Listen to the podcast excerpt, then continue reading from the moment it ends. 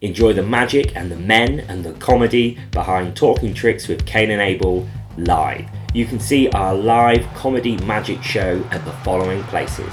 We'll be at the Brighton Fringe Festival on the 4th, 5th, 6th, and 31st of May, as well as the 1st and 2nd of June. We'll be at the Hastings Comedy Fringe on the 14th of June, and we'll be at Kendal Calling on the 26th, 27th, and 28th of July.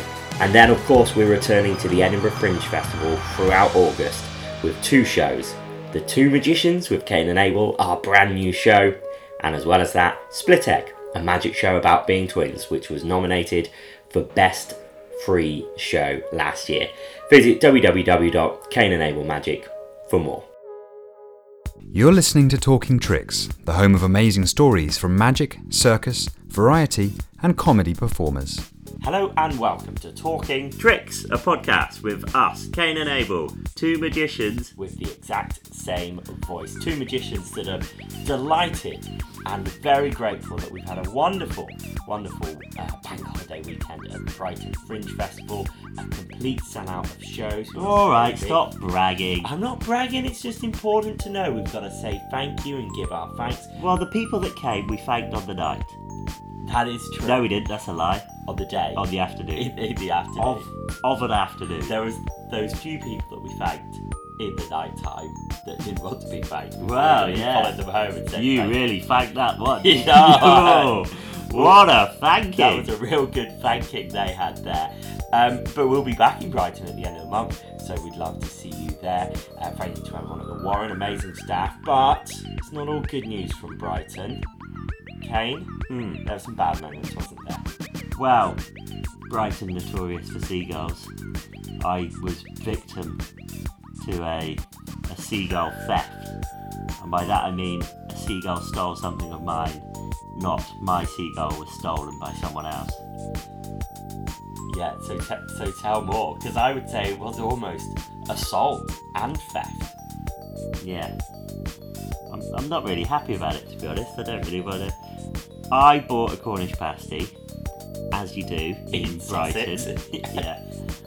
And the options of the Cornish pasties was medium for £4.90 or large for £5.60. Yeah.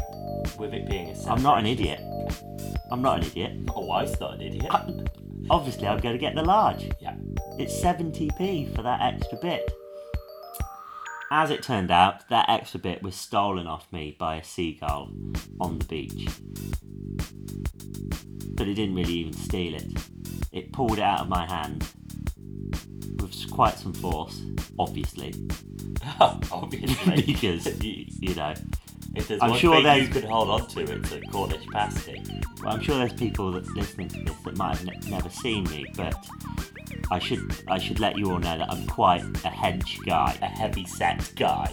yeah, uh, clearly a, a physical athlete of a magician. He's had I'm a modern day magician. You've had your tea. No, I'm strong. That's the impression I'm creating. I'm, I'm, I'm a muscly guy. Okay. Um, so this seagull ripped it out of my hand with so much force, but not enough force to, to carry away with it, so it ended up on the beach. Well, it actually ended up in the bin. Mm. It fell on the beach, and then I made the decision that I could either leave it on the beach, seagull, or one of its family members could come back and finish it off, or I could take it away in the beach, put it in the bin, and no one gets food. So that's what I did. Everyone, No one, no one's eating today. everyone got everyone went hungry that day. And then when you had that bacon and egg bap, you, you that nearly got taken away as well by another seagull. Yeah, But you won that one. yeah, but it was fucking close. it was.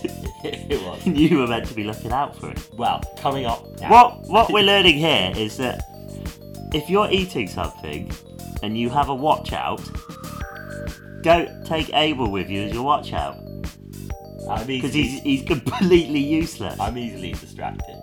Coming up on Talking Tricks today, we've got a very Abel. exciting and a slightly. Abel. Hello. Can I stop you there? Uh, it's not not on the script that you were going to stop me here. I've done it again.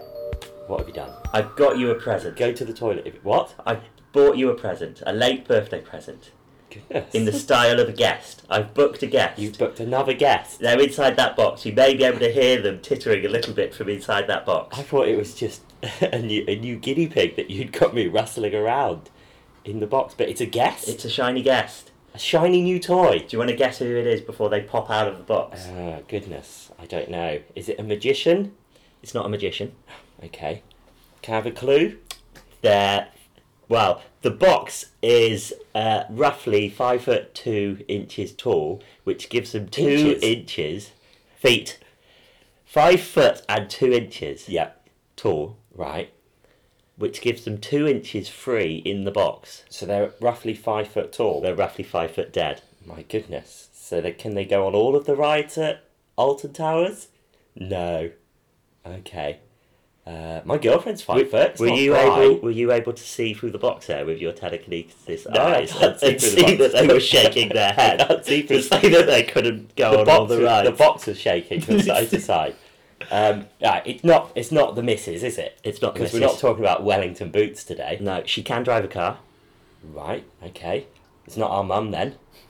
No, That lazy cow never learned, did she? she can play roughly 12 musical instruments and i'm not sure if that means she can play 12 musical instruments roughly or What? she could play roughly 12 musical instruments Right. but that's something for us to clean up when we start the uh, the questioning Oh my goodness. I don't. she's a maze master It's Richard O'Brien. no Richard Ayoade. she does an incredible impression of a bee Who do I know that does an impression of a bee? Anything else? that's all i've got here shall i open up the box Open up the box. Let's have a look. i'll Who do is this it? ribbon Oh. Hey! It's Katie Pritchard. Hello. Hello, Katie Pritchard. Hello. How are you? Good. How are you? Very well. Thank you for being a guest on Talking Tricks. Thanks for having me. Now, it's very exciting to have you here because what a shock hey what a shock, but a relevant shock because Katie Pritchard, you are now officially the musical comedian of the year. That's true. That's a nice true. accolade to have. Yeah. Yeah. Oh yeah. Tell us all about it. um. Well, it just only happened two weeks ago, so it's still sinking in. yeah. I only put my beautiful vinyl trophy up two days ago, Mm-hmm. so it's very funky fresh. But it feels pretty cool. I've done double thumbs up to show how cool it feels. Both the thumbs are maybe up. we could take a photo of We that can take a later. photo of that later on. um, so, for people that don't know, what are the Musical Comedy Awards? Uh, what does it all entail? and Uh, tell us about the whole process of entering and then winning. It's like the Hunger Games of the musical comedy world. We all have to fight it out fist to fist. No, I'm joking. It's the nicest competition in any com- comedy competition, and it's one of the few times that musical acts get to gig together. So the gigs are super fun, and whenever I've done it, I've made a bazillion friends from the competition. So it's not like I I, I feel like it it's not particularly competitive in the same way that a lot of other competitions are, Yeah. but everyone's very supportive of each other because if you think a musical comedy, that's one bit of comedy, um, but within that it's so vast and varied. So actually, when you're competing, not not many people will have the same style of music, or maybe people would integrate different things into their act. So it's just really nice to like hang out with your buds and be like, "Oh, I'd never seen you before. I've just, I've heard of you," because um, yeah, it's not good to have more than one musical act on a bill. Is what it, it feels like sometimes. Yeah. Um, so when uh, when we get booked, we're few and far between. But then when we get to do the competition, and everyone's there, it's super nice. And where was the competition held? And was it like, did you have to do a series of heats before a live final? Tell us about the structure of it. The heats were on in uh, the Phoenix, but before you get to the heats, so they they take video submissions and then they cut it down to I think forty that would compete in the first round. Right. So there's some people that will enter a video and maybe not get to the live heat yet.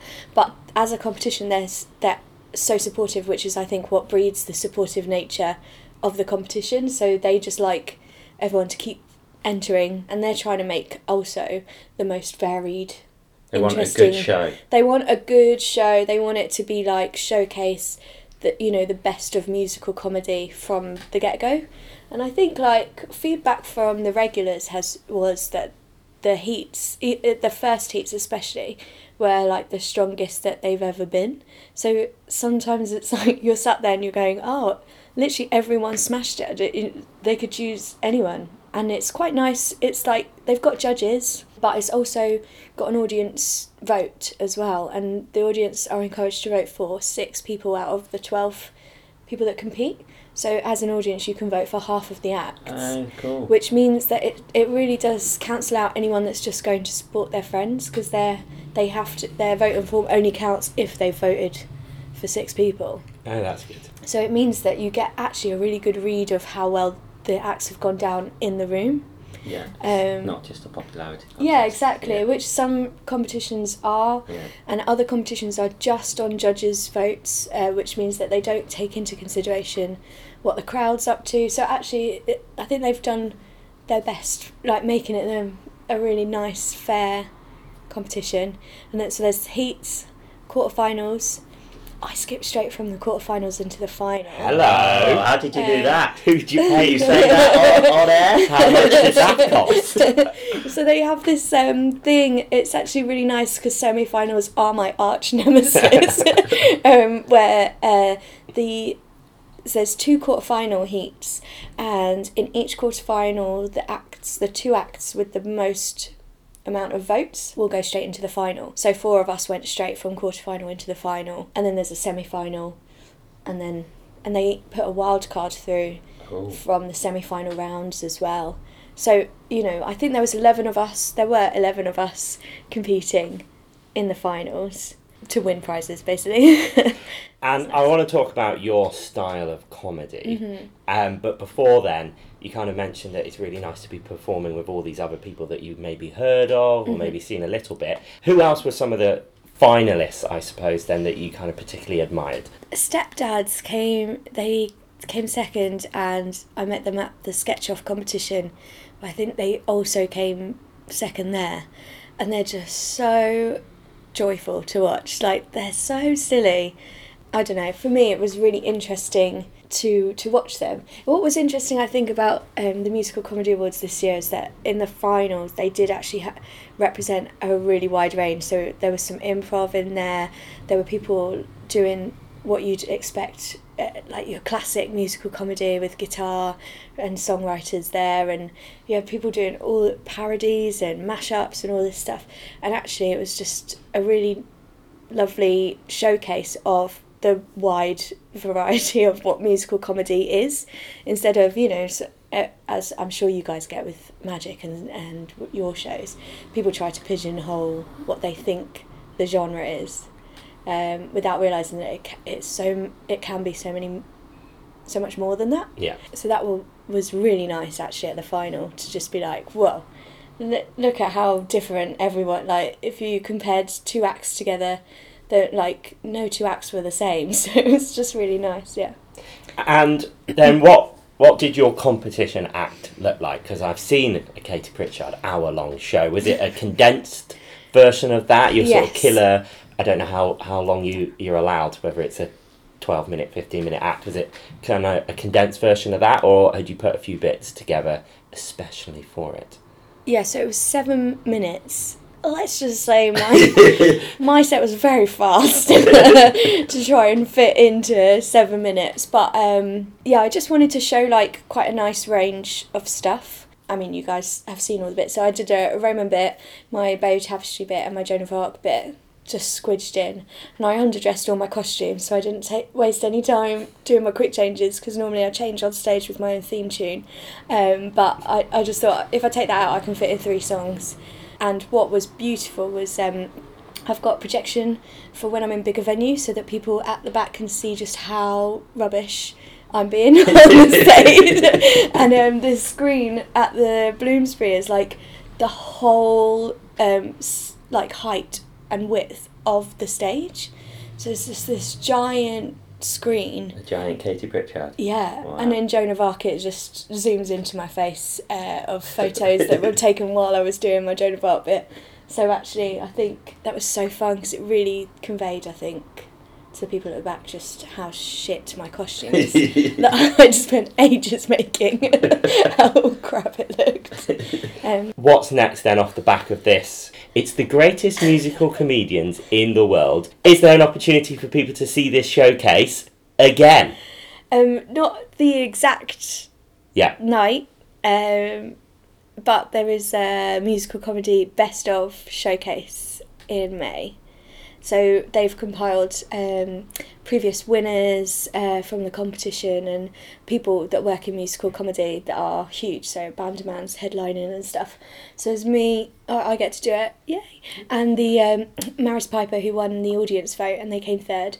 They're also going to be performing there as well. So yeah, it was like really nice that we get to go together for our competition. And um, facts and figures then, where where is that on, when, and all that jazz? That is on the 9th of May at Underbelly on South Bank, and I think it starts at 9.15 on the South Bank.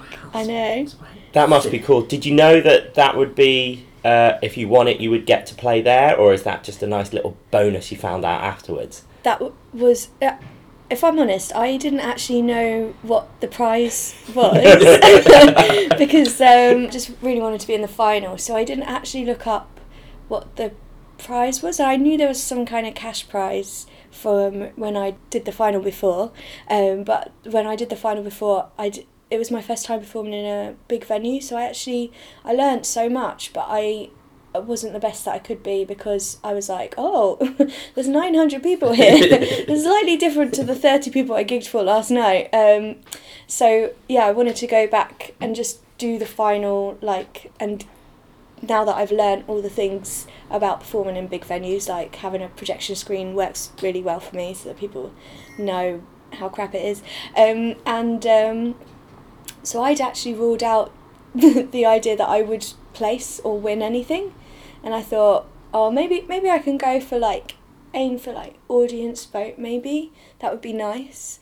Um, and then when they were doing like who who'd placed and and obviously they announced the winner last, I just was like, oh well, it could it literally could be anyone. So I was just chilling out backstage, um, and then they said my name. I cried the whole way I walked across. I wasn't expecting to win, and then after I had to speak to Ed, I was like, Ed, who runs it? I was like, what do I win? he's like, what do you mean? What do you win? I was like, I didn't. Um, I really genuinely didn't think that this would happen, so I have I have no idea what, what it is. And he's like, oh, I'll send you an email about it. So I got this email with this breakdown of loads of cool things that um, come with the with the title prize.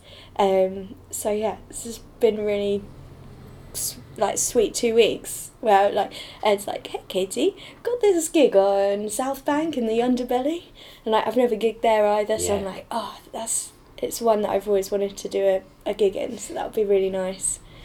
Yeah, it's on our list of places we haven't gigged in that we want to do a show in. Um, so I guess you're really looking forward to it. That must Yeah. be really good fun. Yeah, because I've seen a few shows in there, and I, every time I've been like, this feels like such a nice um, space to do a set in. Um, so I get to go back and do my competition final set basically, and have a nice time hopefully. Awesome. And um, for people that maybe haven't heard you Mm-hmm. um, or seen you perform before, how would you explain what it is that you do? um, bat shit crazy. uh, it's very high energy fusion comedy. I got characters, I got costumes, I got props, I got music, I got really bad projection screen that I made on PowerPoint, um, and just all about very stupid things, basically. and a lot of the stuff you do is, or well, you certainly got you've got the horrible history show.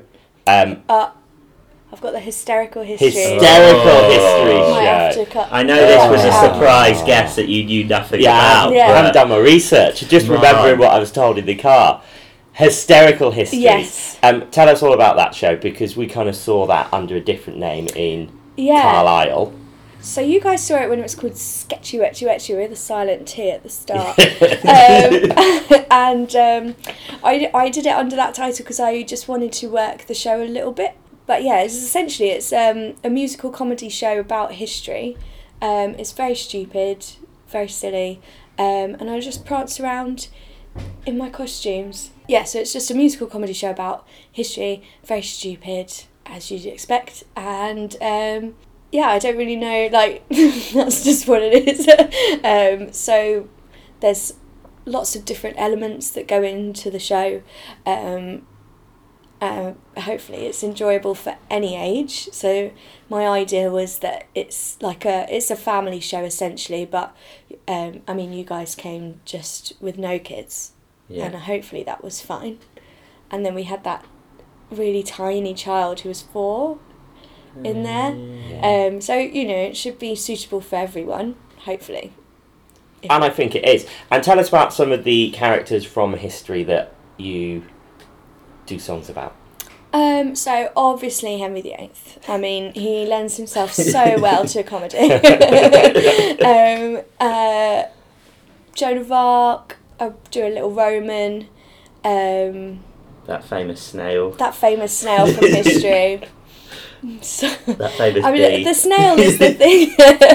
the snail is in there for, to illustrate a point, but um, but it's so interesting that all my reviews from kids always chat about my snail impression, and that's not particularly a, a, a famous historical figure. sometimes, um, sometimes it would be nice uh, to get a review on some historical figure from the show. We thought that Joan of Arc was incredibly accurate. and the snail was Yeah. funny. What's interesting about Joan of Arc is I think um, a lot a lot of I don't think it's Joan of Arc is taught about actually in primary schools. Um, I think I must have learnt about her actually from philosophy in A level. I think rather than in any of my history subjects. Um, so a lot of the kids don't necessarily know her. They might have heard of her, but they don't know what what she did or what she's famous for or anything. Um, so it is interesting to do that bit to the kids. Um, because I think she's a fun person from history, like to find out about. And uh, my hope is that they watch that bit and then they're like, I'm going to research this Joan of Arc. I wonder if she really did eat cheese, which is something that I've clearly made up. Slash mm, could be true. I don't think I knew who Joan of Arc was properly until the Orange Wednesday advert that had Joan of Arc in. Do you remember that Orange Wednesdays advert? no. You know Orange Wednesdays? Yeah. That was they were making the Joan of Arc film, but it was ruined by some executive Oh, producer because they had their phone on. because they had their phone on. Classic. Yeah. And Oh. uh, that's how I first learned about Joan of Arc. And then I watched the show, and then I did Wikipedia her afterwards. Did you? And I was like, it's bullshit. She's never had a block of red Leicester in her life. Katie Pritchard. yeah, so I might have uh, might have um, added in my love of cheese to that song. and I feel like we've met we share many things, me and Joan. So I thought, How can I get away with buying cheese before every show? It's a prop. gotta do my re- gotta do my research on the cheese.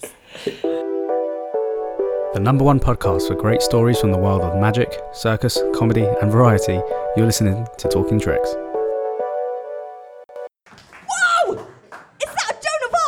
I see? Yes! Yes, it is! I'm gonna be Joan of Arc, so let's go back in time to the, to the 1400s to when Joan was leading France's army into battle. Oh, let's hope this plays. Okay, uh, bonjour. Je suis Joan of Arc. Oh la la, I lost a cigarette. I think that's how she spoke. Mm. France. I might be illiterate and I might a But the voice of God has spoken to me and I'm besotted by his charm.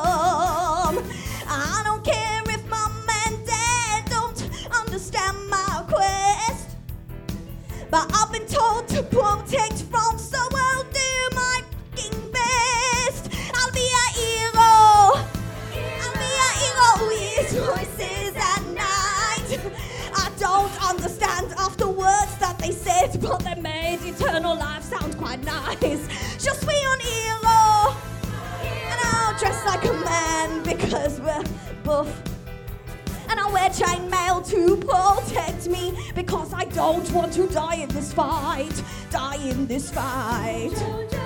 That's my name, remember it. I'm going to be verified myself and I. John, John, John, John.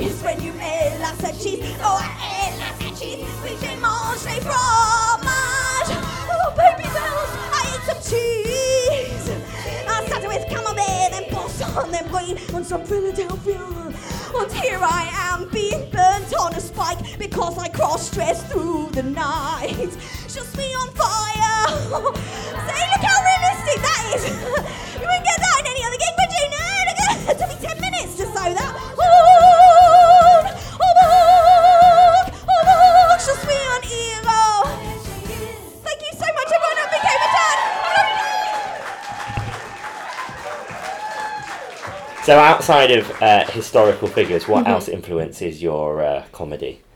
Um, well, loads of different things. I think like um, I'm often described as having like a good observations, but in a very surreal way. So I guess a lot of the time I am chatting about things that I um, have looked at or seen, but from a different point of view to probably what most people would share, um, just for fun. But that's just how my brain works, I think. So I would be shopping in Tesco in the lettuce aisle and be like, oh, what's this lettuce got to say for itself? Let's write a song about it.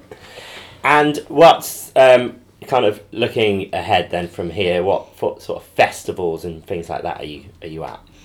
Um, I'm doing Brighton Fringe and Cambridge Fringe, um, and obviously Edinburgh, going up for the full month.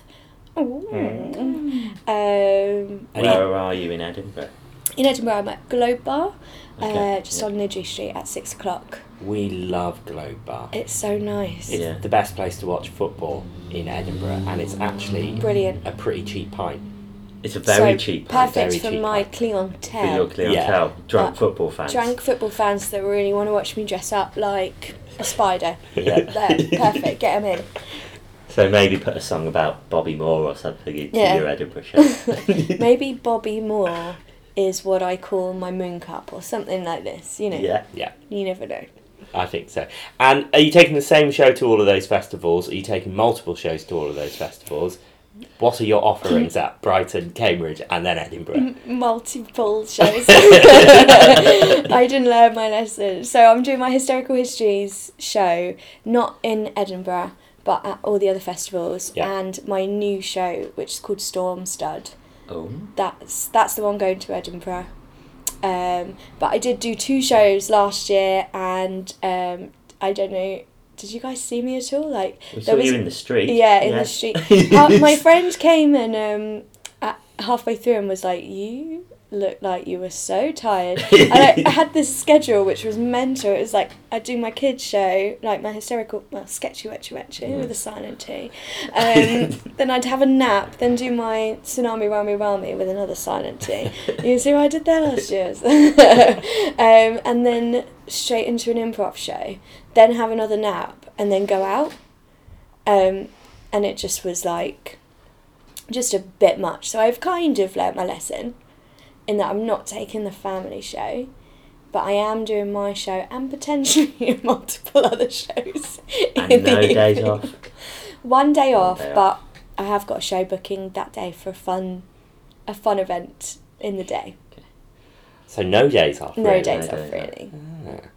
And um, so where are you on in Brighton? And where and when? Okay, so um, for Stormstad, which is my new show, which is all about uh, being given really crap advice and doing the exact opposite of it, um, that is on at Artista on the 15th and 29th of May. Um, and then Hysterical Histories is coming to the Warren Theatre the 28th of May to the 2nd of June. Just for a fun final week of the festival. Hopefully, everyone is gagging for a bit of musical comedy about history at that point. I think they probably will be. Yeah. I think they will be, yeah. Right, this is the week to learn about King Henry VIII and all of his wives. Get get me to that show. Have you played in the Artista before? yes. It's a cool venue, isn't yeah, it? it's so nice. I like the foliage. Yeah. Mm. And the low ceilings are good for me. Yeah. Maybe not for you guys. We no, were we like to to the- throw things as well. Yeah. Yeah. Up in the air and Like, oh, oh. yeah. Because Well, yeah. You Sorry. go. You go. no, you It's go. It's all about you. No, You go. You go. You go. You go. I was just going to say, when we played in the Artista, we had a, a, a stag group in, and everyone knew it was a stag group coming, and everyone was like, oh, God, it's a stag group coming. And I was like, oh, we're going to have to be really laddie for the stag group. But then they were like the least laddie stags ever. The, they well after the show in the Artista, they went to meet the bride on the hen do. So the hen and the stag do combined. Well, that's nice. Because they didn't want to have a, a night off from Oh, from the lady. that's really sweet. They were Yeah, really, but if I was on a stag do and they were like, right, we're going to go meet the the, the ladies now, I'd be like, But maybe they always all go out together.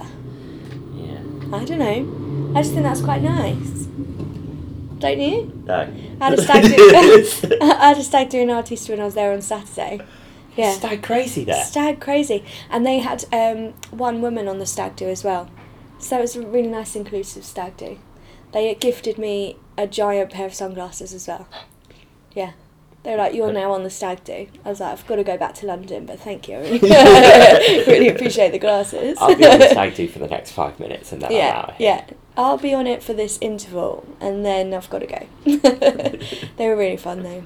Yeah, we made the stag drink a raw egg, Oh, and they like they said to us after We "Thank suggested for that yeah. because it's the only stag, traditional stag thing that, that he's done because we didn't is that a arrange traditional anything. stag thing? It's like a prank, isn't It's it? It's just a bit Right. silly, isn't they it? hadn't done it. They hadn't Right. hadn't arranged any pranks for him.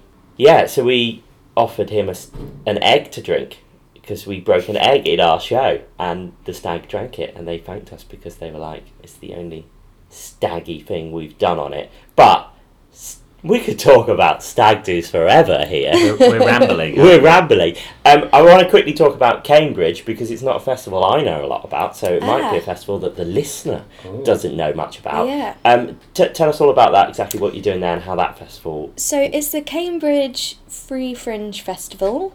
It's only on for one day. It's on the twenty sixth of May, um, and uh, it's very nice. Like they only have, I think, three, maybe four venues, all within walking distance, and it means that it's a very highly curated festival.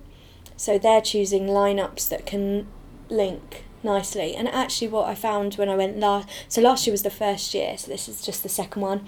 Um, what I found last year was that people like were in the room for a good chunk of shows. So, say they were at the Portland Arms, which is one of the venues. Um, I I had people at my show that had been at the show before and were staying for the next show after. So they'd like very supportive crowd, and it comes from. There used to be a, a comedy club there called Commoners Comedy Club, very lovely audience, um, and that kind of it's their regulars really that are the bulk of the audience. It felt last year, um, and yeah, even though it was like the hottest day of the year, so hot and um, my show was at three, I think, last year, and I was like, "There's no way anyone's coming to this on this glorious day," but it was completely, completely rammed, um, of really nice people, um, who maybe had been out in the sun too long and needed to come inside. I don't know, like, but we had loads of fun, really great, really great lineups as well. Like, like I said, I then went off and watched more shows after mine and yeah really nice day would recommend Ah, we'll look into that one. Yeah. Um, I want to look ahead, and I also want to look at kind of what your traditional sort of year looks like and kind of things that you normally do. Um, but before then, you did Leicester uh, this year. How was that for you? Yeah, um, it was really good fun. I did four different shows. Crazy. like, I know. Who am I? so I did um, last year's show, Tsunami Rami Rami, uh, my family show, Hysterical Histories. I wrote a double hander last year called How to Act Windy. I Ah. did that one, and um, and then I did the new show, my first preview of my new show, Storm Stud, um, and then I did a couple of gigs for the festival themselves. So I did um, Comedy in the Dark, which is so surreal for a very visual act. It was very fun and enjoyable, and I did the act in full costume and full props, um, and uh, in the hope that you know. Because the lights come up when you go on and when you come off, in the hope that someone's seeing that um, I. I really, I mean, they could hear that I was getting changed, obviously, but I was just enjoying my little joke to them. Um, if they clocked it, that I'd gone through all of that effort for no payoff from them. and I was even asking them who they thought I was dressed as at one point. Uh, obviously, they couldn't. Very, very silly, very fun. Uh, but I did have a woman in the front row when I um, do my Romans bit. I get people to sing along with me and I'd taken a torch in so that I could get down into the audience to ask them. And um, she was the last person that I gave the microphone to, and she leant into the mic and um, very aggressively and loudly went, "I refuse to engage with this," and um, and I went, "Okay," and then the song ended, um, and it was a beautiful moment actually because the whole crowd went. "Boo!" but also I was I was laughing. I'm glad that the crowd controlled that and I didn't have to say anything um, up to that woman. But uh, I found it utterly hilarious that she'd leant into the microphone to say it, therefore engaging with it. Um, But it was refusing to engage. but refusing but to engage. was engaging. yeah, and I, I met the people after that were sat next to her, and they were like, "We didn't know her, just so you know, we we weren't her friends." And I was like, "Oh, it's it's okay." I found it quite funny, and like very aggressive, but quite funny. Um, but I'd had quite an aggressive day that day, and I haven't. I don't. It's not often that I get aggressive people, but there was her, and um, a guy in my Storm Stud, my first preview of Storm Stud, and he waited after, and it's a show about um, being given shit advice that you haven't asked for, and um, a lot of references to all the bullying I've had to endure over the years. And he stayed behind after because he only wanted to put one pound in the bucket. So he was getting more and more angry that all these people were only putting notes in my bucket, not coins, so he couldn't get any change. And then eventually somebody put some coins in and he counted it out, so I knew that he only had put one pound in. And then I'd at this point I'd said, "Oh, don't worry, go to go to the bar. Why don't you buy buy a drink with it? Like it's, it's fine if you don't have change. Not expecting anyone to pay." Um, and he wanted to stay um, until he got his change just to prove to me that he'd only put one pound in. I was like, you've not really taken on board the themes of this show, um, but that's fine. I'll let you do this. And then um, he wa- he'd then decided to tell me all the things he thought was wrong with my show, and um, I said thank you. Um, I'm not sure if you actually took in any of what I said on stage, otherwise you'd understand that this is not the conversation that I'm interested in having straight after a show. Um, and he, uh, a couple behind, spoke over him and went, "We really enjoyed it. Our favourite bit was this." And I was like, "Thank you." The snail. for being thank you for being here because this man is being very mean to me right now. Um, wow. yeah. So uh, I had that, and then I had this woman all on the same day. I was like, actually, it's quite good crowd management because I didn't didn't really have to do much. The crowd did it. Yeah. Um, it was very. People are very odd sometimes, but you know, maybe he was just embarrassed because he did bully people and give unsolicited advice twenty four seven, and he wanted to prove that he knew what he was talking about. I think that's why he wanted to tell me some really bad advice about my show.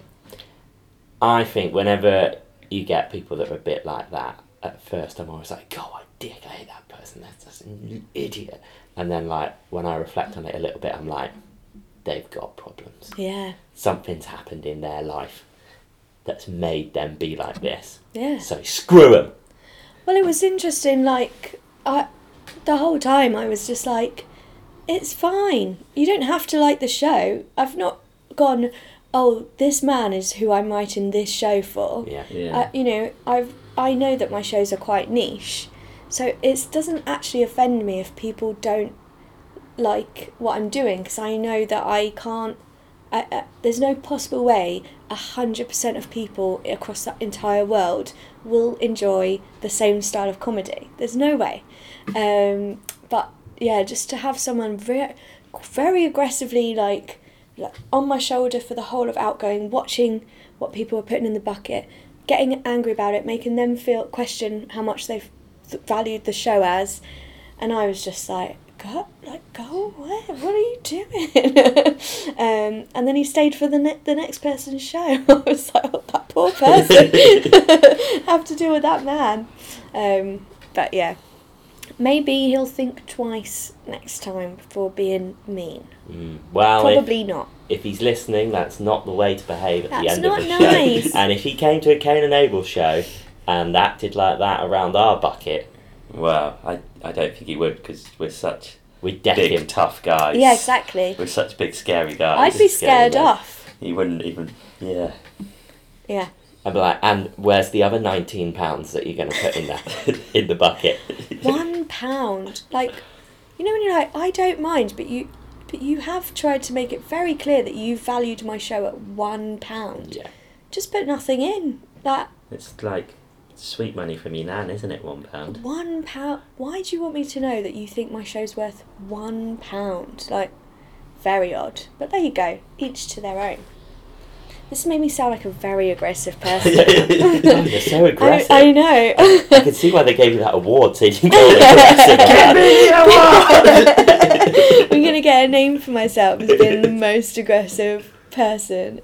But I did feel that day I was like, oh, am I aggressive? Am I an aggressive comedian? And then I just looked at myself danced around with a lettuce in in the dark and thought, I don't think I particularly am. I'm probably not that aggressive. Um, who are some of your comedy heroes? Good question. Like ever or like that are currently Let's go with both. Okay. Yeah. Um, well, I I love loads of people for different reasons. So um, obviously Victoria Wood, but weirdly when I was growing up, I didn't know that that was comedy. Right. I think Like- I was the same with yeah, Victoria Wood. like I knew that I loved it and I found it so funny, but no one had gone. This is this is what comedy can be. Um, so yeah, Victoria Wood. Because she was so different to anything else you were used to seeing on TV, wasn't it? So you, Exactly. you, you'd watch what you thought was stand up and go, okay, that's comedy. That's comedy. What Victoria Wood's doing is completely That's Victoria different. Wood. Yeah, yeah. She just works on a train. I like that lady that works on the train. um, Rowan Atkinson, um, and uh, Bill Bailey and Lee Evans, very physical.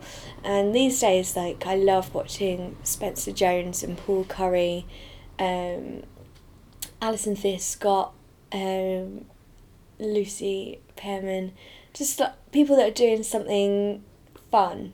Basically, they're my And I think most of those people are just doing what they want to do, aren't they? yeah, Yeah. I- that's what it reads as, which is very admirable. And from my angle, I enjoy it more when people are doing something that they find entertaining, because I think there's no there's no pretense there, or they're they're people that maybe that are tailoring their sets to be um, fit in a certain box or pigeonhole.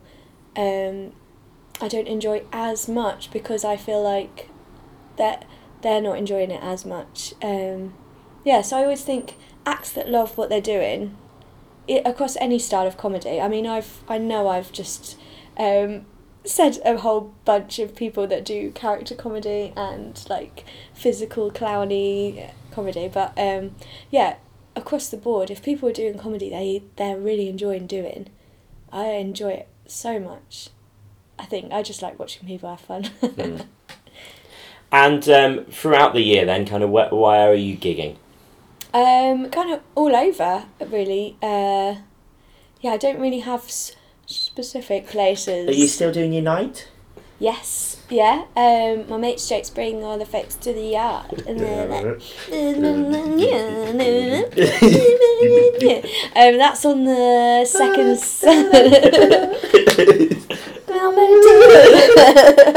I haven't thought any more through what a parody of that song could be, other than that first line. um, yeah, that, that's on the second Sunday of the month at the tap rooms in Islington. Um, the next one is on the 12th, and it's got some. Oh boy, has it got some great acts on there. Um, it's got some beautiful acts on there. Oh, I definitely recommend, definitely recommend coming to that one, for us, because it's really good. Well, And they are all generally your mates as well. They are. Yeah. Um, that's the whole point of the gig. Like my friends that um, I love coming to do their comedy. Some of it's some acts are doing brand new stuff. Other acts are working towards you know getting a set solid, and it's just a nice way of having fun with nice people doing cool comedy. um, and on the 12th, uh, I got Nick Horseman, Harry Carr, Harriet Braine, and Ben Pope on. So it's going to be what an oh what a nice bunch of people that is. Um, they're all very lovely. Two of them you might recognise from Musical Comedy Awards alumni as well. Um, yeah, so it's all designed with the it's all designed with the atmosphere in mind actually um, that gig so i like to have a varied mixed bill um, with nice people on and get the atmosphere in the room to be nice and welcoming and, and warm so we all have fun um, and hopefully everyone's got something cool out of it like they've laughed a lot or they've tried some new jokes or they've cemented some old jo- you know you know good fun And how do you find running your own night? And is it stressful or? very stressful. Very stressful. Um, yeah especially i think in london there's so much choice of what to go and see and what to do. Um, and you are up against uh, you know uh, all these fun things that you can do in london. And so sometimes that is hard but then also other times you've got to remember like that's you know one of the nice things about living in a city is going oh i can do any of these things tonight. Um, so yeah it's i think everyone that comes seems to have a really good time and that is the point of it. So it's stressful but it only uh, only the week before when I'm like no sales? How do you sell a show in London? And then we'll get there and there'll be really nice audience members there and it will just be a good time And then I guess for you, is it just a really good place to kind of just continuously hone the bits of your show and test new bits out? Um, for me, I think what I get mostly out of the night is um, you, uh, creating an atmosphere in a room uh, that could uh, could go either way. You know, uh, you guys have done the night, and when you did it, it was so fun. It was so rammed, um, and sometimes it can be completely sold out, like that, and sometimes it can be just for audience members. But what I'm enjoying is learning that I either way you can get this exact same crowd reaction out of Four however four people than you can of 30 um, and it's just yeah that's a really useful skill. I think especially going into the fringe festivals. Bless you.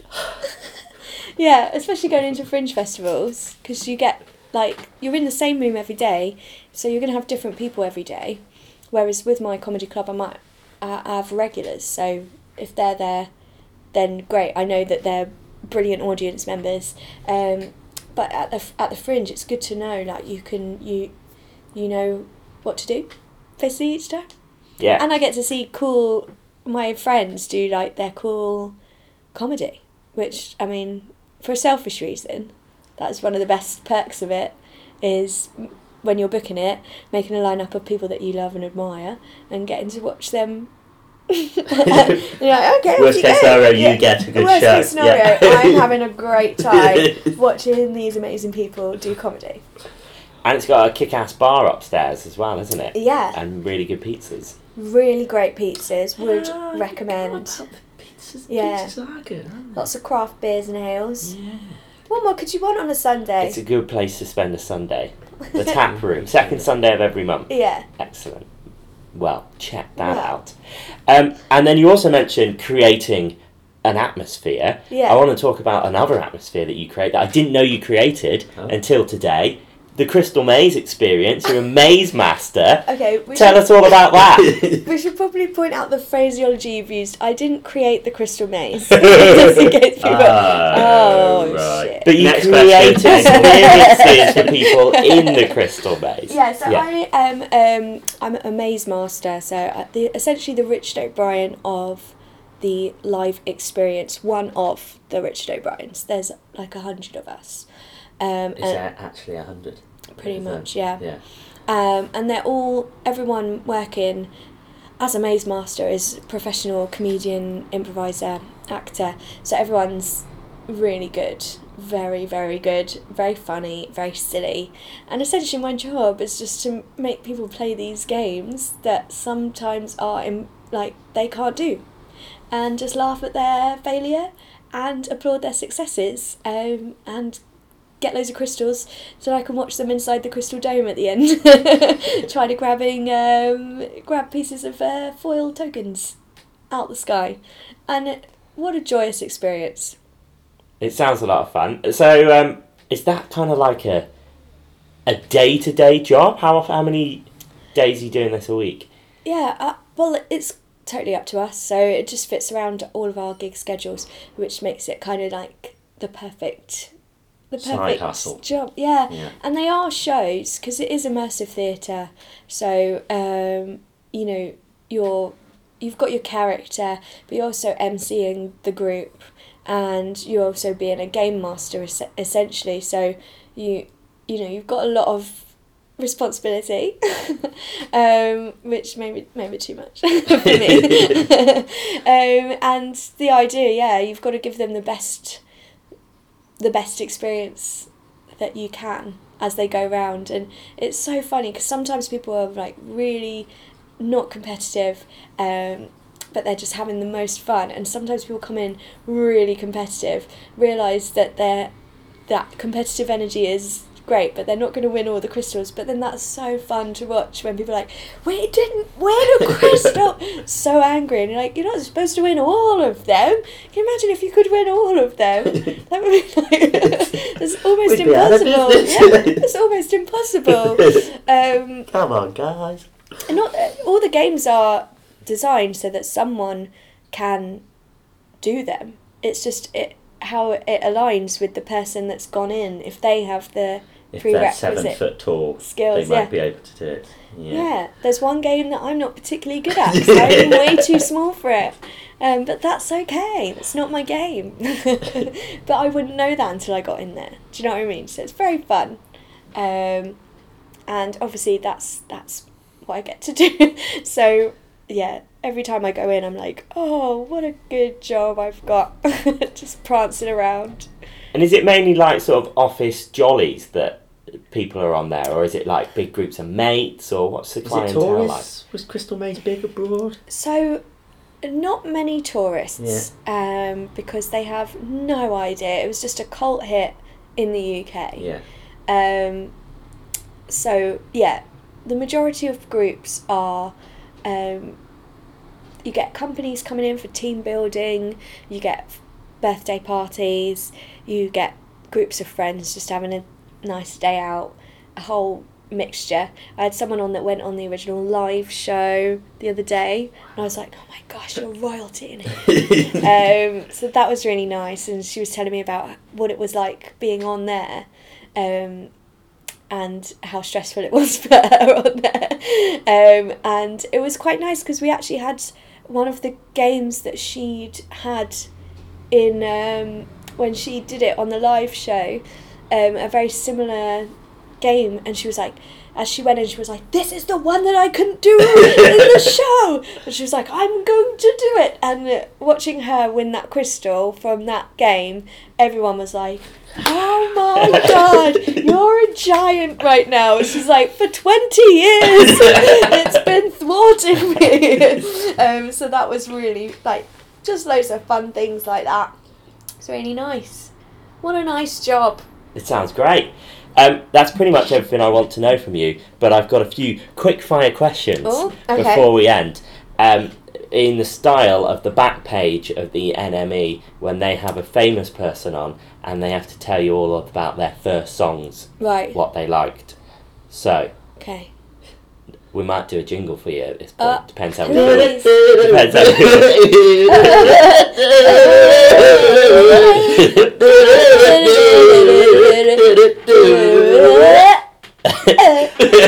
it's a game about songs in the style of the back page of the NME Woo! with Katie Pritchard.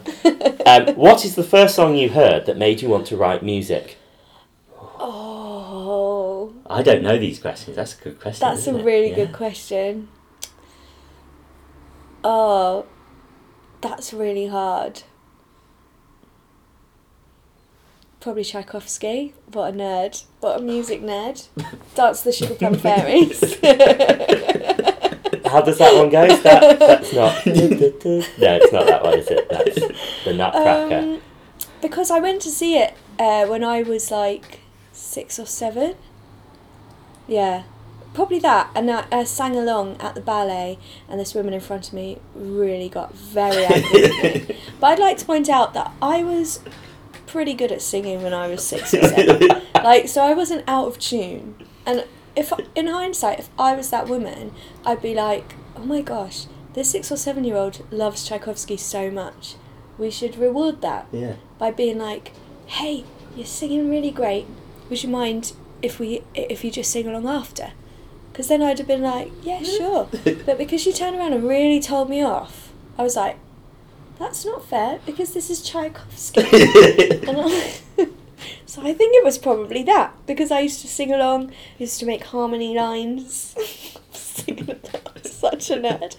It was either that or, which is now such a shame that um, I can't celebrate this person, Michael Jackson. But um, he, I was obsessed with his music when I was younger. Um, probably one of those two. Yeah. Which is the first album you ever bought? Michael Jackson history. You see? But we can change. Should I change that to the second one I ever bought? Which is the second album you ever bought? Um, now that's what I call dance music. The first ever one, and it Ah. had so such good songs in, like "Groove Is in the Heart." Yeah, Yeah. it was a really banging CD. They call me Mr. Lover Lover. and I used to live, listen to it so much that I actually, if I hear a song out and about, I know what song comes next on that CD. Still. How many songs are on that CD? Well, it's a double CD, and there's 21 songs on each um, on each album. So, are you saying you can name all 21 in order? I don't think I could, but if I was to hear the song, Okay. I you- would go like so. After "Groove Is in the Heart," it would go ding ding ding ding ding ding ding ding ding ding ding. You see? I just What was that? Is, is that Um, we played the intro round. with Yeah. the- yeah. Was that You've got to get Running it. with the Night by Lionel Richie. Do it again. Ding ding ding your chills that you spill. Ah. Oh, it's the same song. That's the same song. you come back round, it's skipping. The CD skipping. you only had one song on your CD. Just 21 times. double CD. Oh, yeah, there's 21 songs in this, yeah. Well, 42 technically. Uh, they're just all grooves in the heart. oh, dear. Bullied at the ballet. Given mm. one one song singles. Um, what is the first song you ever written wrote? Oh, um, I don't think I'd remember the name of it, but I uh, the the Can band. you sing it? No. Oh. Well, So I, in primary school, I tried to make uh, my best friend be in a band with me, and she was incredibly reluctant. But I did all the poster art for it and everything, um, and I don't think we recorded any songs because that was before equipment like that was readily available. Um, but I remember spending ages on this artwork, and I think we called something like Casey and Shah, because her name was Charlotte. Casey and Shah. Yeah. I don't know who Casey is. Like as if I. Uh, that's obviously tr- meant to be me. That's but- your pop star name. Yeah, KC. KC, but K and a C, So, you, not K and a T. No. no. What? Who would do that? Or KP, you could mean KP. Oh well, But KC. KC. Do you think she? you had a mystery surname? I think so. I think I just wanted to be cool. You sound Katie Yeah, Cool. yeah, Katie Cool. Katie Cool. Casey sounds cool. And doesn't? Shah, And Shah instead of Charlotte. Shah. her You know. little friend. no, no one ever called her Shah either. So like, again, plucked that out of nowhere. But that poster art must have fed itself to having Casey and Shah on the front. Um, so I, I don't remember any of the songs that we wrote then because I would have been about eight or nine. But um, I remember um, when I got to uh, A level. Uh, GCSE and A level music, um, my songs were quite sad, really. And um, my friend asked me to write the lyrics to his song, um, and he'd sent me the song, and um, I'd wrote these, written these lyrics, and he actually said to me after, he was like, "Please never write a song again because I've just bawled my eyes out. Those lyrics are so sad. This is supposed to be an uplifting dance track." and I did be like, "Why don't you love me?" he was like, "You're only eighteen. Why are you so sad?"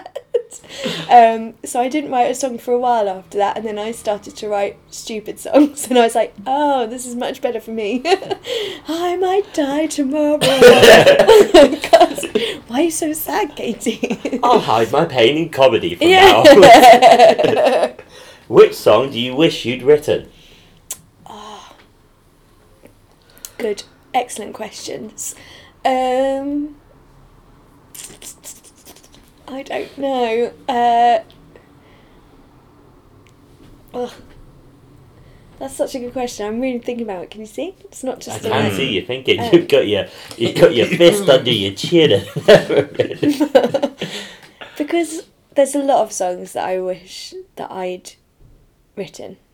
Um, because that sometimes like for me music's really important to me so i'm always listening to music so it's hard i think i don't have a favourite song really or anything but i think maybe one that would come close is probably um, god only knows what I do what an without epic- you. what an epic song. It's got orchestra, it's got great BVs, harmony line, lovely lyric content.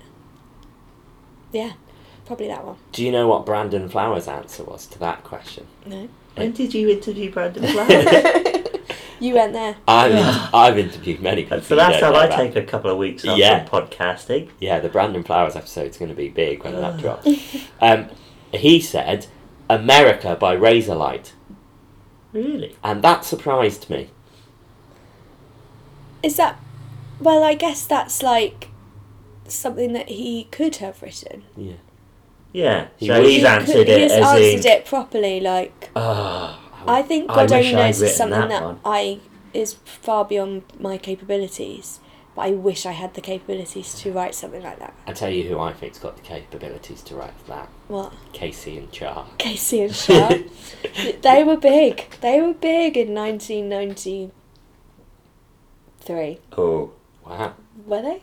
I don't know if yeah, that, I've just plucked a, Yeah. a year out of the air there. I think Probably they were probably big then. in 1993. Yeah. Yeah. Um, final question, and it's a bit of a somber one, but don't blame me. Blame the back pages of the NME because Right. this is how they always end it. Are Okay. these, so you've just ripped these questions out of the enemy? These are the exact Do the enemy questions know that you've done that and you've said the enemy so many times? Yes, it's fine. Okay. It's and it's you know it's not what it used to be, is it? It's free. Oh, It's not even. I remember. I remember back in the day I going to used to enemy love the nights. NME, Did you yeah. go to the live nights? Yeah. yeah, in we used to get an NME tour. We went on. Yeah. Well, Um, we were more Birmingham boys, you know. Oh right. Yeah. we had to wait till it came up. Came Yeah, up to O2 Academy. Being because I saw um, the Kaiser Chiefs before they really went massive, and I'm pretty sure Ricky sang to me individually. I I think he pointed me out, and I went, "Who's this band?" And then three weeks later, I was like, "Oh, there's them." I I think they did an enemy tour one year that was Bloc Party, Kaiser Chiefs.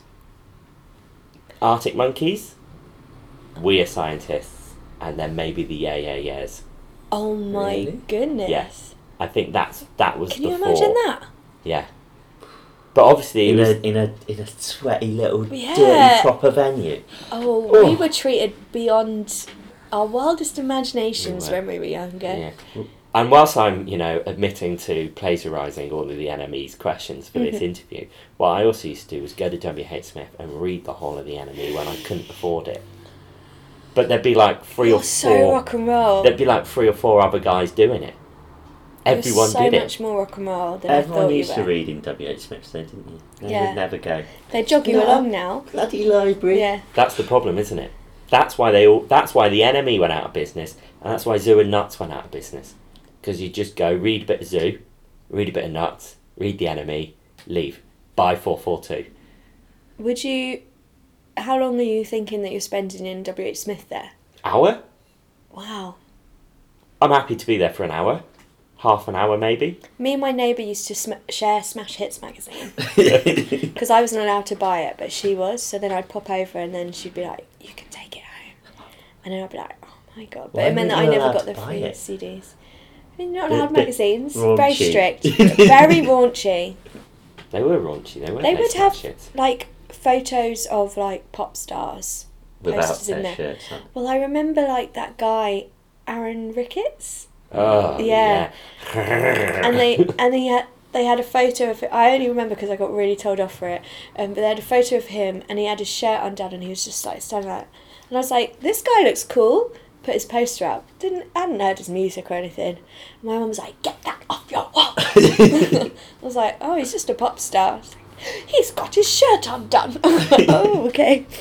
To be fair, I've never heard his song, so I was like, all right, mum, I'll take it down, but I'll replace it with someone fully clothed who I do know the music of. She was like, fine. There you go. That was a fun little tidbit from my Who went up? um, someone that we can't name. Voldemort. Yeah. The Voldemort of the music business went up. yeah. Ah, Can you imagine if Voldemort was in a band? Anyway, he is. he was in a band. The final somber question, Right. but please blame the editors of the NME if this is too somber for you. What song would you like played at your funeral? oh, that is a very somber question. Um.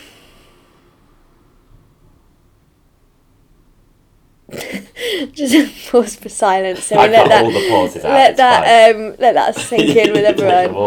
It'll be like, it, it'll, like this will play like what song would you like uh, played at funeral? Bad by Michael Jackson. Who's bad? Um. you are.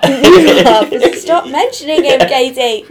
Um, oh, that's a really hard question. God only knows what I'd do without you. Probably. Yeah, why That's not? a That's a nice good song. funeral song. Yeah, although, like, I'd have a little cry. yeah, but I wouldn't want. I, I think I'd want something actually that would in, in elicit joy. Yeah. But um, off the top of my head, would all probably that's have- going on in my head is joyful, joyful, love me, darling."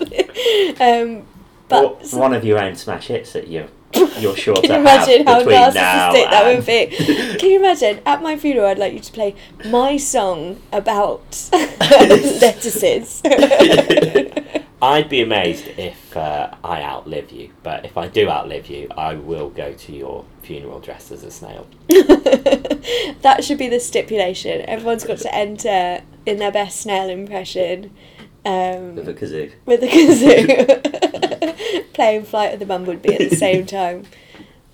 Um, yeah, no, I. Do you know what? I don't know. Pass. I don't know. Something that it would. I'd have to sit and think about it, but it would have to be a song that's like fun and happy and something that reminds people of a, a happy memory. Not like because because you know that's you know that's maybe how they feel already. They don't need a song for that. They need a song to bring them back up. Yeah. So that we can really enjoy the buffet. Yeah, style. that beige buffet. exactly. you don't want to cry into cocktail sausages. Yeah. No, you want to uh, have a celebration. Yeah, not a downer. Breaking times coming. It's a celebration. There's a party. Can you imagine? That would be that would be a weird choice, but would be so funny. If you were, if you had no uh, emotional links with the person and you watched a funeral, like why would you watch a funeral if it's a TV show? But they're playing celebration. What a juxtaposition! They're playing. It wouldn't be as crass as that, but like something that's fun. Celebration. Yeah, but not celebration because that would be Too much. yeah. Awesome. Well, we've run out of room on the uh, NME Oh on the page to the NME. yeah. Oh, We've got it. Oh, dropped- we've got onto the back page with all the. Oh gosh, I'm so stuff. sorry. Um, that'll do for me. That'll do. Thanks, Katie. that'll do for me. Yeah. Oh, are you sure? I think so. Okay. Ed, Is there anything else you want to say? No, I was just thinking. You, is there anything you want to say? No. Did you want to say anything, Ed? No. No. Are you sure? Yeah. Do you want to mention your shoes now? This is the time to mention your shoes. Ed took his shoes off and he's got a hole in his socks. I feel like that's r- That right and just this- that you know that. that wasn't the story about shoes I was going to tell. Oh right, I ordered a pair of shoes and they sent the wrong ones. And Oh, that's yeah. just why I've been a little on edge Right. for the whole I did the whole time I've feel been here. quite a tense It's energy. just you know, distracted. It's why I looked at my phone at that one point to see what my email from them was all about. Shit. Yeah. Is it sorted? Celebrate good time. Come on. Hey, I put some new shoes on and suddenly Suddenly everything's everything's alright. Hello, everybody! Hi, everybody. Uh, are you ready, ready to get a bit silly? Okay, um, uh, basically what I am um, is I'm a self-appointed freelance historical tour guide. You, at your service. You, Chris. Uh, and uh, basically what I do is I bring history to life, live before your very eyes. Whoa! Is that an authentic Roman toga I see? yes, yes it is. so I'm going to talk about the Romans and about how um, they conquered the world. Because it wasn't just because they had a very fetching outfit, it's because they had a very catchy theme tune as well. And according to my research, their theme tune went a little bit like this. I got my toga on, now I'm gonna take over your town. Back off, back off your own by the Roman Empire now. I don't care what you say, and I don't care what you do. And just so long as you know I'm in charge of you, I'm Roman, Roman, Roman, Roman. What? I'm Roman, Roman, Roman, Roman. Come on, I'm Roman, Roman, Roman. What? I'm Roman. You will love what we bring to our conquers. We bring food, we bring drinking irrigation waters. You wouldn't have toilets without us Romans. Let me make that real clear. Stop saying you don't want us here. We got an army so strong we could win any battle. So step back now and let us in with no hassle. All we want to do is just be in charge with our boys. You know, Caesar leading us. I'm gonna be honest. When I wrote this, um, I thought a lot more Limp Bizkit fans would come to my gigs. So very wrong about. We're just strap in, here we go. Got my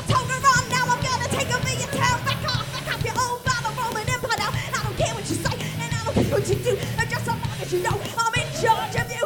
I'm Roman. Join in if you know it. I'm Roman. Yes. Come on Roman. What? When I say Roman, you say Roman. Roman. Roman. When you say Roman, I say Roman. Roman. Took me three hours to write that bit. Very slow.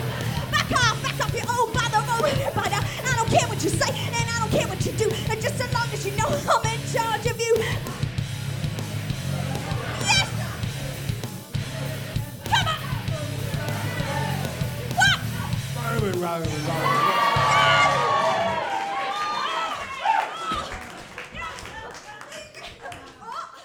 Bit of burlesque. so, so for everyone. Um, before I start, um, has anybody here um, ever seen the the, the the Bayeux? Has anyone here seen the Bayeux Tapestry? Yeah, one person. Um, don't worry if you've not. what I've done um, is I've made a very handy sightseeing song. Uh, so if you do go and see it, um, you know the best bits to look out for.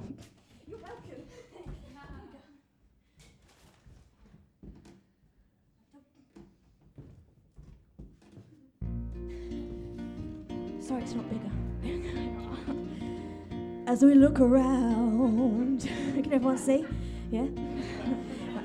There's a man half the size of everyone else, and he don't have a shield, but he's got something else. People, don't you understand? These riders need a helping hand. Riding with straight legs ain't gonna get you far. Who's taught them that?